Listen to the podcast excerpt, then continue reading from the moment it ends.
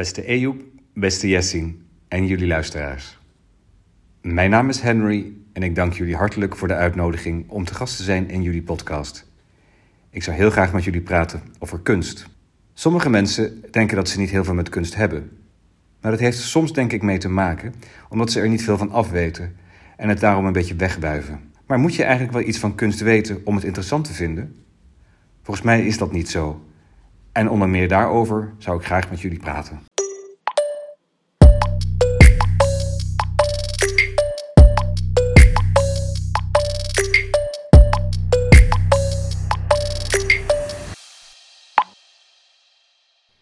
Welkom bij de Spraakmemo. Uh, vandaag hebben we onze volgende gast en dat is uh, Henry. Henry, welkom. Dank je. Welkom. Uh, ja, welkom. zoals we net hebben gehoord in de intro, gaan we vandaag praten over een onderwerp wat mij ja, heel dierbaar is en wat denk ik heel belangrijk is en wat ons onderscheidt van dieren en dat is kunst. Mm ik zie jullie lachen. maar ik vind dat oprecht ja, het grootste verschil tussen ons mensen en dieren. Um, en uh, voordat we daar de diepte in duiken, laten we beginnen met de standaardvraag, zoals altijd, Henry. Wie ben jij? Ik ben het Henry, uh, werkzaam in private equity en heb daarvoor rechten gestudeerd en kunstgeschiedenis daarnaast. Uh, ben dus een groot liefhebber van kunst in de brede zin. Uh, dus van museale collecties tot um, uitvoerende vormen als toneel, opera, ballet, mm -hmm. theaters, muziekzalen. Um, ik ben daar ook heel vaak te vinden. En steun ook diverse culturele instellingen met eenmalige of periodieke giften. In de hoop dat ze daarmee een gezondere positie en wellicht wat meer artistieke vrijheid verkrijgen of collectieonderhoud kunnen plegen. Dat is tof, tof. En uh, je hebt dus rechten en kunstgeschiedenis gestudeerd, twee verschillende dingen. Ja. Hoe, uh, hoe heb je dat gecombineerd? Achter elkaar. Mm. Toen kon dat nog. Wauw. ja, ja. En, uh, en waarom heb je gekozen voor kunstgeschiedenis? Omdat dat wel, omdat kunst eigenlijk de grootste passie is. Ja. Maar ik, kwam er pas veel, ik dacht daar later pas aan om dat ook te gaan studeren. Ik had nooit gedacht om kunsthistoricus te worden. Dat was tijdens mijn studie eigenlijk niet echt helemaal de bedoeling. Uh, het was meer een hobby die ik op de meest serieuze vormen wilde insteken mm. door kunstgeschiedenis te gaan studeren. Ja. En heb je kunst altijd vanuit de opvoeding gehad of meegekregen? Dat, zit er, dat, was er wel, dat was wel aanwezig. Het was niet zo'n. Uh, het was geen dagelijks iets. Maar we wel, werden bijvoorbeeld wel naar musea genomen en naar. Um, uh, ik kan me nog mijn eerste balletvoorstelling herinneren. Toen was mm. ik denk ik acht of tien of zo. Oh, vet. En uh, zeker op die leeftijd maakt dat heel erg veel indruk. Ja. En ik ben ook heel blij dat mijn ouders dat gedaan hebben. Want als ik. Ja, hoe weet een kind nou of hij het interessant vindt om naar een soort van concertgebouw of naar een balletvoorstelling of een opera te gaan als je hem nooit meeneemt? Mm, en bij mij heeft dat heel veel aangewakkerd. Ja. Mm, en welke voorstelling was dat? Dat was Pinocchio. Ah, dat is een, uh, ja. een soort kinderballetvoorstelling van de uh, Balletacademie van Arnhem. Ik weet nog, mijn eerste ballet, uh, ten, een voorstelling die ik zag, was met school, de basisschool. En dat was De Notenkraker en de Muizenkoning. Ja, Geweldig. dat is mooi. Ook, ja, heel vet. Um, maar we hebben het, je hebt het al benoemd, het gaat over kunst, kunstgeschiedenis is al gevallen. Um, maar om dat goed te kunnen duiden, is het misschien goed om met z'n allen te bespreken, wat verstaan we eigenlijk onder kunst? Dus Henry, uh, vertel maar, wat is, uh, wat is kunst? uh, hoe ik zelf persoonlijk kunst eigenlijk zie, is... Ehm, kunst is ten alle tijde een reflectie van de, van de maatschappij. Ehm, dat is, het is een verfijning van zowel ratio als, als emotie. Hmm. Kunstenaars denken vaak heel anders dan mensen die geen kunstenaar zijn. En gaan ook in hun uiting... nou ja, als je een 17e eeuwse, 17e eeuwse kunst vergelijkt met kunst die nu wordt gemaakt, dan is dat denk ik een heel duidelijk voorbeeld van de reflectie van de maatschappij, waar nu dingen veel meer over gevoel gaan. Ging het in de 17e eeuw veel meer, in sommige gevallen, uh, over vakmanschap, mm. over wetenschap. Mm -hmm. uh, en kunst groeit in de maanden, of in de, sorry, in de jaren, uh, groeit met de maatschappij mee, groeit met de ontwikkeling mee toen de oorlog in Afghanistan uh, begon, zag je in één keer allerlei vormen van paarse boerka's terugkomen in mm. mode en mm. in kunstuitingen. En die zag je daarvoor eigenlijk niet, niet. bijna niet. Dus dat de, de, reflectie van de maatschappij. Dus het is eigenlijk een, uh, een, een, een, eh, een, een glazen fles die je wel eens ziet in films, die mensen op een strand gooien met, wat, eh, met een briefje erin of met wat spulletjes erin als zijn een tijdscapsule. En dat is eigenlijk dan wat kunst is voor de mensheid. Ja. Ja. En, en, en, en eh, eh, wat voor spullen zitten er dan in dat eh, glazen flesje, zeg maar? Wat, dus wat valt allemaal onder kunst, volgens jou? Ja, dat is lastig. Want soms dan ben je in een museum en dan ligt er een auto op zijn kop. Ja. En dat is dan kunst. En dan moet je naar het bordje toe lopen of een rondleiding krijgen om te begrijpen waar het nou eigenlijk over gaat. Ja. Ehm, dus het, eh, het is niet altijd duidelijk wat er in zo'n fles zou moeten. Eh, In, het- zeggen we, laten we zeggen, 300 jaar geleden zaten, dat- zouden er andere dingen in zo'n fles hebben gezeten dan, eh, dan nu. Dan nu, ja. Waar het nu veel meer gaat over ehm, een kunstenaar als creatief persoon, als individueel uiter. Ging het eh, een paar honderd jaar geleden over, eh, over hele andere dingen. Het is soms moeilijk, ook per kunstenaar, om te bepalen wat nou eh, wat zijn verhaal is of wat zijn drijf of haar drijfveer is. ja. En, en, en voor jou dan, waar leg jij die grens persoonlijk gewoon? Van dit vind ik wel kunst, dit vind ik niet. Dus bijvoorbeeld die auto die omgekeerd staat. Ja, dat is heel moeilijk. Als je iets, als je iets begrijpt, heb je vaak de, de, de neiging om iets eh, dan eh, te omarmen. Mhm. Zo van, oh ja, ja, ik zie een auto op de kop, maar nu ik, dat begrijp, nu ik heb gelezen of gehoord wat die kunstenaar mee bedoelt, dan vind ik het wel kunst. Terwijl je eerste reactie was misschien, wat is dit nou weer? Ja, ja, ja. Ehm, ik denk dat je het moet, dat het je moet raken, Mm. Ja. Op, de, op de emotie dus, eigenlijk. ja. En dat eh, hoeft niet eens eens te zijn omdat je het zelf nou zo geweldig vindt. Het kan ook zijn omdat je eh, begrijpt wat er met een boodschap bedoelt. Je hoeft niet alles mooi te vinden om te- in te zien dat het kunst is. Hm. Ja. Oké, dus, dus wat je eigenlijk zegt, als ik het even eh, plat probeer te slaan, eh, is eh, kunst kan alles zijn, zolang het je maar een beetje raakt en er een message in zit. Dat is een beetje platgeslagen, maar wel ongeveer het... eh, Ja. Wat ja. kunst is voor jou. Oké, ja, mooi, mooie definitie. Ik, eh, ik vind het zelf altijd wel moeilijk eh, soms om eh, met name om moderne kunst te begrijpen. Ik was eh, toevallig eh, van de week met Thomas, die jullie twee afleveringen geleden hebben gehoord, waren we naar het Stedelijk Museum gegaan, naar de tentoonstelling over Kitchener en Nolde. Eh, nou, dat is duidelijk kunst. Want dat zijn gewoon schilderijen van begin 20e eeuw. En dan zie je allerlei figuren erop. Nou, prima. Het hoeft niet je smaak te zijn, maar het is duidelijk kunst. Maar er waren ook hele vage moderne kunstinstallaties. Denk aan, eh, was er een dame bijvoorbeeld, dat was eh, heel bizar, in een ruimte eh, waarin twee video's werden afgespeeld van een dame die dan een jointje probeerde te draaien. Ehm, en tegelijkertijd probeerde ze een script van Spike Lee ehm, te verbeteren. Door steeds overal en nergens woordjes te verwisselen, te veranderen. En dan ging ze dat voorlezen. Maar iedere keer ging het eigenlijk mis. En hoe meer ze het probeerde te verbeteren, hoe slechter het werd. En Hmm. hoe moeilijker het was om dat jointje te draaien. Hmm. Want zogenaamd gebeurde dat tegelijkertijd. En toen had ik bij mezelf, oké, leuk eh, en interessant en eh, mooie setup, zeg maar. Maar is dit nou kunst? Ik vond het moeilijk. Hm. Dus eh, ja, ik, het is altijd interessant om te horen hoe anderen daarover denken, zeg maar. Ja. Maar goed, ik weet niet wat jij verstaat onder kunst, Jessin. Nou, ik, ehm, ik heb niet zoveel met kunst. Het fascineert mij niet, per- niet zo snel. Ik kan het me nog herinneren. Als ik terugga in de tijd, toen ik een jaar of zeven, acht was op de basisschool, gingen we daar naar, gingen, hadden we zo'n museumweken. Gingen we elke, vri- elke vrijdag gingen we daar naar, naar een museum. En ik kan me nog goed herinneren dat ik, eh, dat ik daar stond, maar ik had het geduld er niet voor om het te kunnen begrijpen. Wat je zegt, het raakte me niet als kind. Ja, ik wilde meer springen, actieve dingen gaan doen. Maar ik had wel dat klasgenoten het fijn vonden. Maar wat, we wel, eh, wat ik wel tof vind aan kunst is als het echt een verhaal heeft. Dan kan ik het begrijpen, dan kan het me raken. eh, en dan kan ik het ook ergens plaatsen of zo. Eh, dus dan, ik heb het meestal met ja, kunst in de 19e eeuw, dat soort Mm, dingen. oude kunst. Oude kunst. Dat, dat vind ik heel tof, omdat ik het verhaal al ken. Dat bevestigt dat, want ik dan... Ik zie iets visueels en ik ken het verhaal. Dan vind ik dat tof om te zien. 1 plus 1 is 2 dan, voor mij. Maar dat, eh, wat jij zegt, als, je, als ik vage kunst zie of iets, dan, ja, dan loop ik er gewoon langs en dan is het... eh, En, en, en eh, je zegt je houdt van ver- verhalende kunst, dus Ja. er moet echt een verhaal in zitten. Ik denk, ehm, en Henry, dat moet je me maar verbeteren. Volgens mij eh, vallen films en eh, animaties Mhm. en dat soort beeldende materiaal ook onder kunst, toch? Ja, je zou in principe bijna alles tot een soort van kunstvorm kunnen verheffen. Dat heeft denk ik met die verfijning te maken waar ik het eerder over had. Mhm. Destilleren van ehm, eh, ja, ver- verfijning.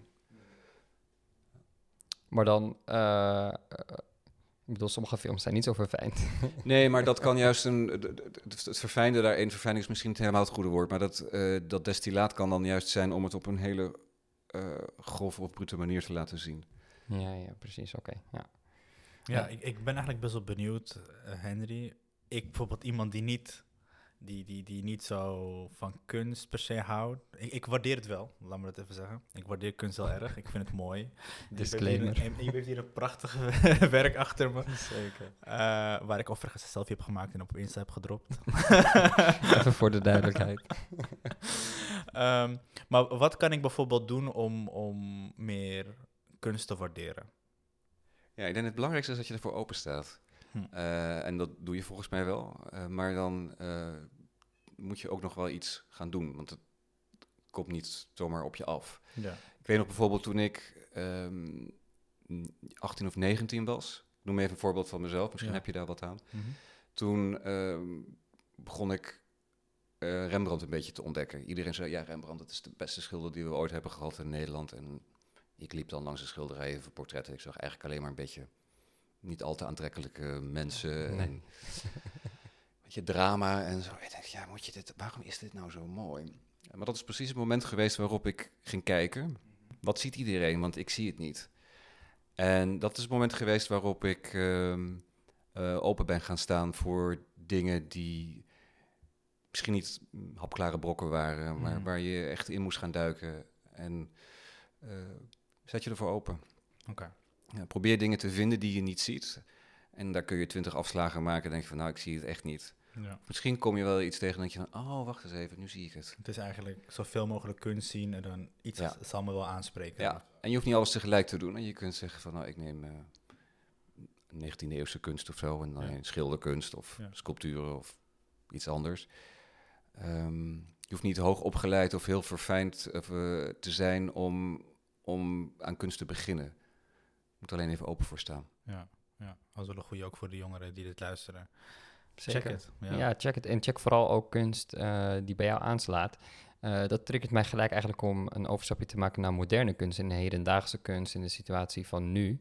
Eh Hendrik, ik ben wel benieuwd. eh, wat vind je van eh, eh, hedendaagse kunst, moderne kunst? Ja, eh, ik moet zelf, ik houd enorm van 17e eeuwse kunst. Ja, I know. Ehm, en dat is echt waar ik heel erg warm van word. En moderne kunst, ehm het is net een beetje als bij fotografie. Nu ga ik wel heel erg, eh, word ik wel heel eerlijk. Dat vind ik heel interessant. Ik vind het heel gaaf om te zien. Maar ik loop toch weer terug naar die eregalerij. ja, Ja. Ehm, ik begrijp wat, er, eh, wat, wat ze aan het doen zijn. En ik, waarschijnlijk gebruik, begrijp ik het over 50 jaar nog veel beter wat ze aan het doen waren op dit moment. Historicus, hè, dus ja. ja, soms dan moet je even dingen heel erg uit context, meer uit context zien dan je jezelf realiseert om het beter te kunnen begrijpen. Klopt, ja. En ik ga eh, vaak naar eh, tentoonstellingen van hedendaagse kunstenaars. Ehm, ik heb ook wat werk van hedendaagse kunstenaars in, in, in mijn huis. Die ze, maar het is niet altijd even toegankelijk. Maar dat betekent niet dat je daar omheen moet lopen. Mhm. Ja, als je iets niet begrijpt, dan moet je het leren. Dan moet je er misschien juist dieper in duiken, denk ik dan. Dus Ja. als je niet weet wat je moet doen. Ja, is er een, eh, kunstenaar dat je zegt van... hé, hey, deze eh, hedendaagse kunstenaar moet je checken? Oeh, ehm, dat is een hele goede jongens. Ja, en anders komt er later wel iets. Ja, of anders een andere favoriet kunstwerk eigenlijk. Ben ik wel benieuwd naar, want dat weet ik niet. Mijn favoriete kunstwerk. Ja. Eh, mijn favoriete kunstwerk is een portret van. Nee, het is geen portret. Het is een schilderij van Lucretia, geschilderd in 1666 door Rembrandt. Hij heeft eh, meerdere Lucretia's geschilderd, twee of drie geloof ik. Deze is de, de jongste. Even En voor de kunstenaar Noob, wat is de Lucretia? Lucretia was, eh, leefde in de Romeinse periode. Wat is een mens? Ja, ja, is een mythische figuur. Een mythische figuur. Ze- Of nou ja, in ieder geval. ehm, dat mythisch wordt natuurlijk altijd een beetje Ja. eh, betwist. Maar eh, zij werd verkracht door de zoon van de laatste koning van Rome. Mhm. En uit schaamte heeft ze zelfmoord gepleegd. En Rembrandt die legt haar vast in dat schilderij uit 1666, eh, waarin ze zichzelf net heeft neergestoken. Je ziet het bloed eigenlijk al uit haar lopen door haar kleding Hmm. heen. Ze kijkt betraande ogen, die tranen liggen echt op die oogleden. Het is zo knap gedaan. Stuk gebeten lippen. En eh, het schilderij hangt in Minneapolis in een museum. En dat hing in het Rijksmuseum tijdens een tentoonstelling over de late Rembrandt een aantal jaar geleden. En ik zag het en ik begon te huilen. Hmm. Eh, zonder dat ik überhaupt echt door had dat het Lucretia was. Maar het was zo aangrijpend Hmm. dat, ja, als het kunst dat met je doet. Ja, wauw. Ik heb dat heel af en toe, of als ik in het concertgebouw ben, dan, dan voel ik in één keer tranen over mijn Ja. wangen lopen. En ik denk van, hè? Hmm. Ik ben helemaal niet zo huilerig. Zo'n tranenwens, nee. Maar kunst doet dat met me. Ja. Oh, fascinerend. En, en eh, dus, eh, je- eh, ik weet dat we het ooit hierover hebben gehad, hè, over kunst en eh, eh, wat het met mensen doet. En toen vertelde je heel wijs eh, dat eh, we kunst mooi vinden waarin we onszelf herkennen eigenlijk. Dat is heel vaak zo. Ja. Ja. Dan ben ik wel benieuwd. Wat herkende je van jezelf in Lucretia? Ja, dat was duidelijk een hele interne strijd. En iemand Ja. die onrecht was aangedaan en heel verdrietig was. En Hmm. eh, nou ja, we kennen allemaal wel van dat soort momenten. Hmm. Zeker. Gelukkig niet zo dat we ons allemaal neer gaan steken, onszelf neer gaan steken. Maar ja, dat, dat, dat verdriet, dat springt er vanaf. En dat, Ja, dat, dat, dat kennen we allemaal wel. Ja. Hmm. Ja, ik zie, het, eh, ik zie het schilderij nu voor me op Google en inderdaad, het is echt... eh, ja, het verdriet spat er vanaf, ja. Even, even googlen, jongens, als je dit luistert. Ja, Lucretia. Lucretia van Rembrandt. 1666, want er zijn er meerdere. Kijk, de expert inderdaad. Heel leuk. Eh, nee, super. Ehm, thanks eh, Henry eh, eh, voor dit gedeelte. Laten we even een korte break nemen. En na de break gaan we het hebben over twee belangrijke onderwerpen, denk ik. Allereerst je eigen kunstverzameling. En ook heel belangrijk, en misschien nog belangrijker is, de, de, je hebt het al eerder benoemd aan het begin van de podcast. Kunstgalerijen, musea, instituten die het eigenlijk zwaar hebben in deze tijd en wat we daar mee moeten.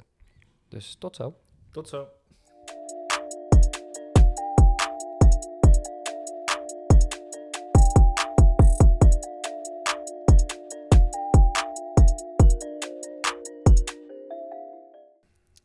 Welkom terug bij de podcast. Eh, ik wil eigenlijk even met iets beginnen waar we het net kort over hadden in de break, wat mensen dus niet hebben meegekregen. Eh, we hadden het over eh, kunst en uh, Jessie zegt dus dat je niet zoveel ermee hebt, Eh, terwijl je best wel creatief bent. En ik denk bij mezelf, Instagram is eigenlijk ook een vorm van kunst. Hmm. Alleen heel vluchtig misschien en heel hedendaags. Mhm. Eh, heel modern dus. Maar wel heel toegankelijk. Mhm. Eigenlijk is, eigenlijk is iedere Insta-pagina, maar ik weet niet hoe Henry daar naar kijkt. Iedere Insta-pagina is een, een museum waar je, in, wa- waar je snel doorheen scrolt. Ja. Eh, dus het is alsof je in het Rijks gaat, maar dan van Jessin. Dus Jessin is een Insta-page. ja, ja. Maar Ja, daar heb je wel gelijk in. Want als ik, ik ben best wel kritisch op Instagram. En eh, ik kijk ook heel anders naar Instagram. Ik kijk ook naar captions, hoe mensen bijvoorbeeld de beschrijving, als ze een foto posten, wat voor beschrijving is het? Slaat het net zo mooi? Of is het iets van, hmm, die quote heb je net van, eh, eh, van Google gekopieerd en geplakt? Weet je? Dus zulke dingen, daar kijk ik wel heel kritisch naar. Ik heb wel een oog voor detail. Dat zei ik net tegen Henry. Dus eh, ik denk eh, dat het wel goed gaat komen met de kunst, jongens. dat ik mijn best ga doen. Ik heb denk ik een hele gouden tip van eh, Henry gekregen dat ik vooral open moet staan voor kunst. En dat ik denk, als ik die exposure heb, vooral nu ik wat ouder ben, Mhm. ik ben niet meer een jongen van 7, 8 jaar oud, dat ik het wel ga begrijpen. Misschien is dat wel een mooie, mooie opmaat naar een, naar een vraag die ik sowieso had, voor Henry ook. En dat is, eh, eh, want ik- we komen zo te praten over je verzamelen van kunst. Maar misschien een stap daarvoor is gewoon überhaupt iets doen met kunst. Eh, misschien eh, bijvoorbeeld, ik, eh, ik, eindelijk werk ik, dus ik verdien wat geld. Ik wil even wat dingen ophangen hier. Waar moet ik beginnen? Ja, we hebben allemaal, als je gestudeerd hebt of zo, op je studentenkamer hangen foto's of posters. En Ja. op een gegeven moment zijn die misschien wel eigenlijk, als je je huis echt een beetje mooi wil inrichten, of als je gaat samenwonen, of een stapje verder wil gaan. Ehm, misschien dat je die vakantiefoto of dat affiche gewoon eens kan vervangen voor een kunstobject. Nou, dat kan natuurlijk een art print zijn. Ehm, maar je zou ook eens naar een affordable artwerk kunnen gaan of naar een, ehm, ja, een dealer die misschien iets heeft en wel die eh, niet meteen met Picasso komt aanzetten. Er zijn heel veel mogelijkheden om een mooie print of een kunstwerk te kopen eh, die niet meteen duizenden euro's kosten. En dat realiseren mensen zich vaak helemaal niet. Dus Nee. ga langzamerhand je, je, je, je vakantiefoto's of je posters vervangen voor dat soort dingen. En voor je het weet heb je een prachtig huis. Een prachtig huis. Mm. Ah, dat is wel een goeie. En als je dan even, eh, gewoon voor de grap, deze exercitie uitvoert met mij, wat, waar zouden we dan heen gaan? Eh, ik denk dat ik jou zou meenemen naar een galerie in de Spiegelstraat. Cool, Ja. dit deal, dat is wat we volgende keer gaan doen. Nemen we Jessin even mee, misschien vindt hij ook iets leuks voor hemzelf. dan gaan we dat doen, leuke uitstapje. hey, eh toppie. Ehm, volgende onderwerp wat ik wil aansnijden is, eh, dat heb ik al benoemd en dat heb je ook al zelf benoemd, Henry, aan het begin van de podcast. En dat is de toestand eigenlijk van kunstinstituten in Nederland. Denk aan musea, toneelgroepen, eh, zoals muziek. Hoe staat het ervoor, vooral nu na, met corona? Ja, het is al heel erg lastig. Ze zijn natuurlijk al, die, al jarenlang uitgekleed. De subsidies werden minder, kunstraad en dat soort instituten gingen allemaal regels opleggen waar ze aan moeten voldoen. Eh, wat soms resulteert in ehm, dat, dat eh, orkesten bijvoorbeeld zo'n andere programma's moeten gaan spelen dan, de, dan het repertoire waar ze zo beroemd en geliefd over zijn geworden. Ik, ik zal even eh, in het midden laten welk orkest dat is, maar ik kreeg laatst een eh, seizoensbrochure toegestuurd. En toen dacht ik van, ah, dit, dit is echt zo'n ehm, subsidieprogramma. Hmm. Omdat ze anders geen subsidie krijgen. Krijgen, maar ja. dit is niet waar hun forte ligt. Mm. Er zijn andere orkesten misschien weer heel goed in. Ja. Ehm, maar als je als overheid of overheidsinstantie of overheidsorgaan je zo gaat bemoeien met di- bepaalde dingen, dan, eh, dan sla je sommige dingen zo dood. en dan komt niks voor terug. Hmm. En eh, hoor ik dan dus de regels door dat je eigenlijk zegt, ehm, eigenlijk hoort de overheid eh, als patron of the arts, zeggen ze heel mooi in het Engels, te dienen. Eh, dus echt degene die met een zak geld komt en gewoon dat uitdeelt bij kunstenaars. Ja. Ik denk dat het tweeledig is. Ik denk dat het heel goed is wanneer particulieren of bedrijven eh, meer geenthousiasmeerd worden. Dat gebeurt natuurlijk in Nederland steeds meer. Mhm. In Amerika gebeurt dat al tientallen jaren. In Nederland komt dat eigenlijk, is dat eigenlijk pas tien jaar geleden een beetje op gang gekomen. Mhm. Dat voor particulieren en bedrijven daar eh, worden eh, bij betrokken. En ik vind niet dat de overheid een soort van eh, bodemloze spaarpot, een bodemloze geldput moet zijn voor die kunstinstellingen. Maar dat er nog wel een soort van middenweg is. Hmm. Zodra de overheid gaat bepalen, direct of indirect, wat de kunst moet zijn, omdat je anders bijvoorbeeld geen subsidie krijgt, ja, dan sla je door. Ja, ja, ja. Dus eh, oproepen aan eh, kabinetten in de toekomst om toch meer geld uit te geven aan kunst en vooral geen voorwaarden te stellen. En wie weet ik zelf, ooit eh, wordt er al naar me gewezen hier. Who knows, who knows. Heel goed, hè, Joep. Heel leuk. Nee, super. Ehm, andere random vraag. Wat is je favoriete museum? Oeh, dat is moeilijk. Ehm, British Museum vind ik fantastisch in, in Londen. Maar in Nederland is dat toch wel het Rijksmuseum. Hm. Ja. Dat ehm, heeft verschillende redenen. Ten eerste natuurlijk omdat het het Nationale Museum is.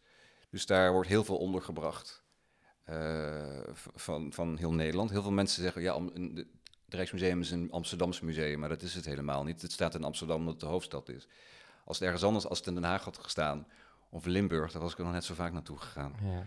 Ik roep altijd dat als, je, eh, als we morgen vroeg zouden wakker worden en alle geschiedenisboekjes zouden verdwenen zijn, dan zou je aan de aan de hand van de collectie van het Rijksmuseum eh, de hele Nederlandse geschiedenis weer opnieuw kunnen opschrijven. Het is niet alleen maar eh, de kunstgeschiedenis, maar ook de algemene geschiedenis van Nederland.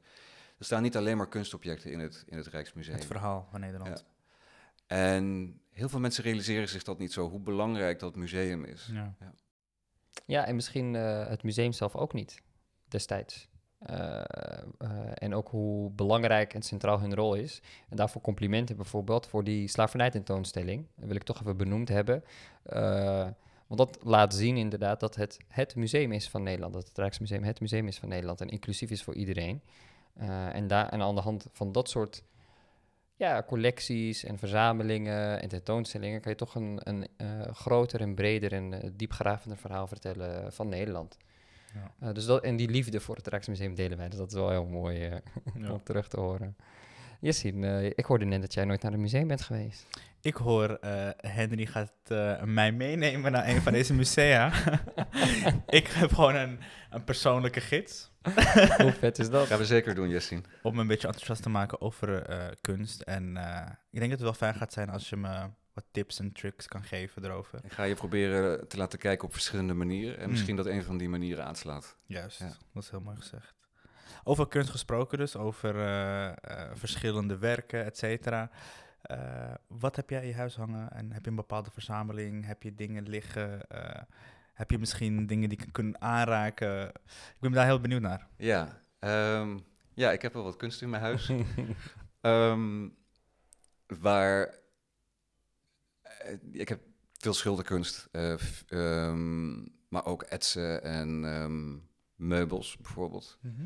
Ik ben erg dol op, eh, op stij- eh, verschillende stijlen, Louis XVI en eh Empire. Mijn eet, eetzaal is bijvoorbeeld heel erg ingericht in de Empire-stijl. En mijn salon is meer ingericht in ehm, Louis XVI. Maar mijn eh, grote passie is wel mijn verzameling 17e eeuws Japans Kakiemon porselein. Mhm. Dat staat een beetje verspreid door het hele huis heen. Ehm, Hoe is dat begonnen als eerst? Die verzameling. ja, ehm, dat is, ik zal het proberen een beetje kort te houden. Maar ik was in, in Antwerpen. Daar zag ik een heel mooi Japans bordje. Dat heb ik gekocht. En toen wilde ik onderzoek doen naar de leeftijd van dat bordje. En ik wist dat het Japans Imari porselein was. En eh, als je onderzoek gaat doen naar Imari porselein, dan duurt het niet heel erg lang voordat je Kakiemon porselein tegenkomt. Dat is namelijk ook eh, Imari porselein. En toen ik dat zag, was ik op slag verliefd. Hmm.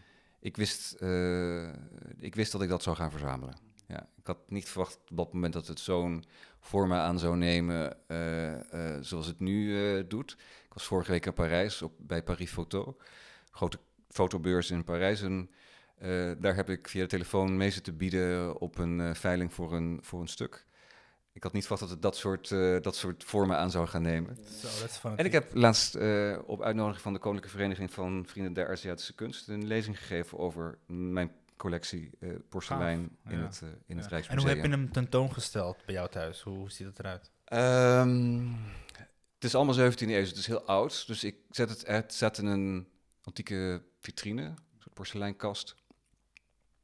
En wat stukken staan op kasten, grote vazen en zo. En eh, eh, ja, een beetje verspreid over, op tafeltjes. Maar ik probeer het eh, niet te, over, te ehm, overdadig te maken. Dus het meeste gaat in de kast. Oké. Ja. Ja, ja.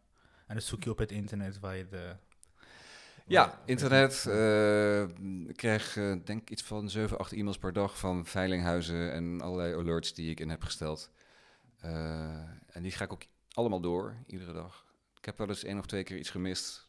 Dat gebeurt niet vaak, want dan ga je als een malle daarop zitten. Ja, ja, ja. Ja. Dus dat is wel echt een soort van eh part-time job. Nice. Ja. Ja, en, en eh, het is grappig, want ik was bij die lezing. En eh, eh, het is super vet om te zien hoe passievol je dat doet eigenlijk. En ik heb die stukken ook gezien in je huis. En ehm, het is heel vet, want het, het is gewoon heel... eh, het is een beetje Delfts blauw porselein eh, voor de mensen die niet weten wat kakjamboen is. De meeste luisteraars, denk ik. Dus het lijkt gewoon op eh, wat die toeristen altijd kopen in Amsterdam. Maar dan natuurlijk heel verfijnd en veel mooi. En ik, Op de Albert Kuip. ik zie Henry hier ook kwijnen van binnen, maar... Ik, ik zou iedereen willen aanraden om naar het Rijksmuseum te gaan. In eh, zaal 010, dat is bijzondere collecties. Daar staat een hele grote vitrine met Kakiemon porselein. Gaat dat zien. Ga dat zien. Nou ja, 010 in 020. heel leuk is het. Nee, maar eh, inderdaad. En het is echt heel verfijnd. Wel heel mooi. Eh, maar wat ik vet vind, eh, Henry, aan jullie huis, is dat het... wat je zegt, het is heel subtiel, overal aanwezig, zonder dat het in your face is. Dus die fase waar hij het over heeft, bijvoorbeeld, die staan in, de, in de woonkamer inderdaad, op een kast bovenin. Maar je moet echt even naar boven kijken, wil je het zien. Als je gewoon op, oogho- op ooghoogte blijft kijken, vallen ze niet op. En dat geldt voor meerdere van dat soort eh, porselein. En eh, dat maakt het wel heel, heel... Het soort van zoektocht, een speurtocht die je kan Mm. doen in huis met kunst. Eh, en dat- ik denk dat dat ook een skill is. Hè? Dus kunst verzamelen, maar ook eh, toegankelijk maken voor de mensen om je heen. Mhm. Ja, het grappige is dat iedereen ook altijd iets anders ziet. Dus als jij bij mij zou komen, Jessin, dan Mhm. zie jij die vazen misschien helemaal niet staan, maar zie je weer een ander heel groot of Ja, klein ding. ja. Het is zo grappig dat iedereen zijn eh, eigen eh oh ja moment, eh, of Mm. oh, wat is dat moment heeft. Maar dat is toch mooi dan aan kunst, als ik het zo hoor, dat is dat eh, het, het spreekt iedereen anders aan. Ja, soms dan begint iemand over iets en denk ik van, god, daar heb ik het al weken Ja. niet meer over gehad, of Ja. maanden al niet Ja, meer. Ja, ja. Ja, bijzonder. En ehm, eh, wat is de volgende stap in je verzameling? Of in het verzamelen in het Ehm, algemeen? Ja, nou dat, ik blijf toch wel echt wel bij dat Kakiemon. Dat is wel echt mijn, eh, mijn grote passie. En die, eh, daar, eh, ik heb daar, d- d- dat, is, er zijn heel veel verschillende soorten stijlen binnen dat Kakiemon. En ik denk dat ik het blauw-witte porselein, de, de, de variaties die daarin zijn, die zijn inmiddels denk ik wel vrij aardig vertegenwoordigd binnen mijn collectie. Maar ik zou nog heel gra- graag veel meer polychroom porselein willen hebben van Kakiemon. En dat is wit porselein met eh, verschillende kleuren daarop. Oh ja. ja. Het is heel zeldzaam en heel moeilijk te vinden.